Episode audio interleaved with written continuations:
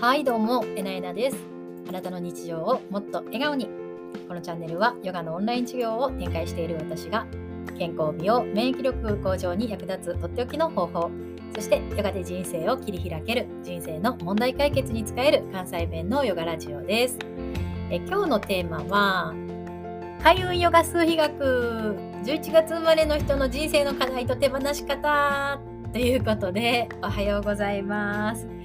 えー、2021年最終の月曜日がやってまいりましたでございます。はい、ということで、今週も1週間頑張っていきましょうというよりかはですね、2021年は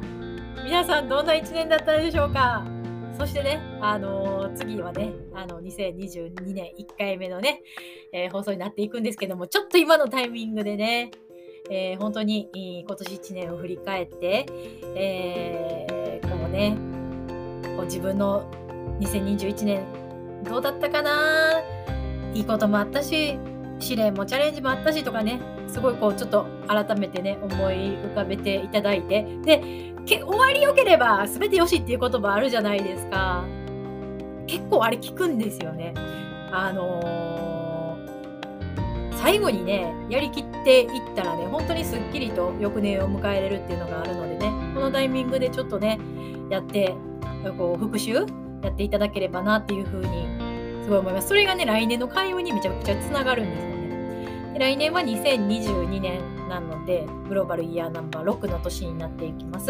でこれはねあのヨガ数比学の YouTube でね、えー、やってるのでよかったらね見てもらえたら6の年っていうのはどういうことが起きていくか？そして78と続いていくところで今の世相を見てどういうふうになっていくか予測して、え伝えてますのですごい見ていただいて参考にしてもらえたらなと思いますし参考になると思います。はい、で今回ですね、え11ということで、えー、やっていきます。ヨガ水学でですね数字11の特徴は一言で言うとスピリチュアルなんですね。はい、えー、キーワードとしては天とのつながりスピリチュアル神宇宙大自然運命宿命人生の流れ物質現象世界の外にあるものということでですね。はい。こういったあも皆さんも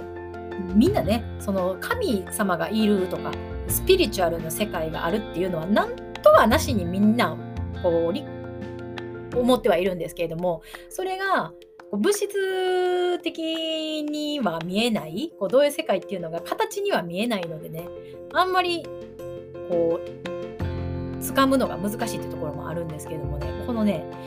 テントのつながりとかスピリチュアルの感覚直感インスピレーションを生かすっていうことが真にできるようになるとめちゃくちゃ人生楽にね、あのー、生きていけるようになるしこう思っても見ないようなこう本当に心から望んだ人生になるっていうのがこのね11の扱い方になっていくんですね。はい。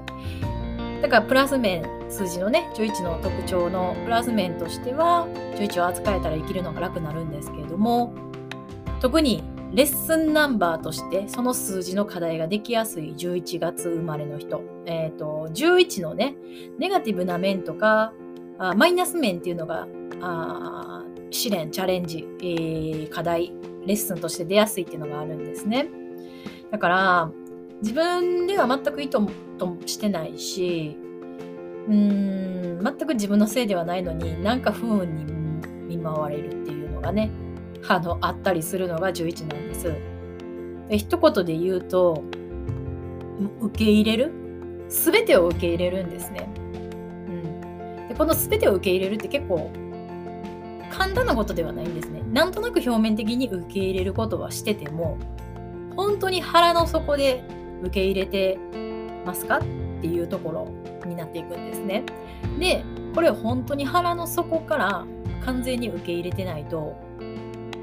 ほとんどの確率でこれがブロックやこうねあのー、自分の一歩を踏み出すのを阻害するものとして残ってしまうんですね。うん、でこの辺が魂磨きになっていきます。だから全てを受け入れる覚悟っていうのはそれができる人っていうのはそれだけいろんな試練を乗り越えてきた人っていうところにもなる、まなりますので11月生まれの人っていうのは全般的にねこう何とはなしにこう掴む感覚が難しい、えー、感覚こうでもね天とつながってるんですよ11月生まれの人っていうのは特にね、まあ、みんなみんなつつながってるんですけどもちろん。誰もつながってない人はいないんですけれども特にその神様がくしゃみしたらこっちに風邪ひくちがこっちになんかことが起こるっていうのがね そういうのが11月生まれの人にはあるんですよ。だからね全てを受け入れていくこのなんで全てを受け入れていかないといけないかっていうのはこのね数字の特徴とか数比宇宙のこととかね知っていただいたらすごい納得できると思います。えー、そういったね試練っていうのはねあの必ずその人にとって本当の人生に気づくために起こってるんですね。だから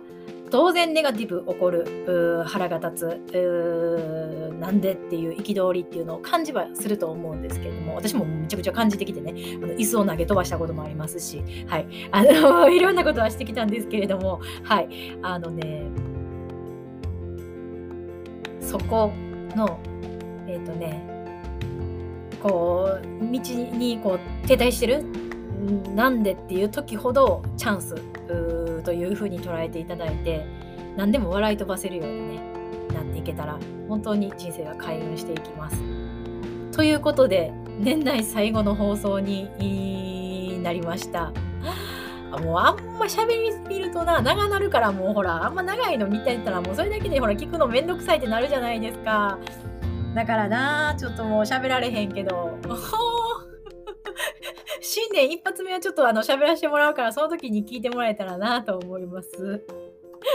今日も最後まで聞いてくださって本当にありがとうございます。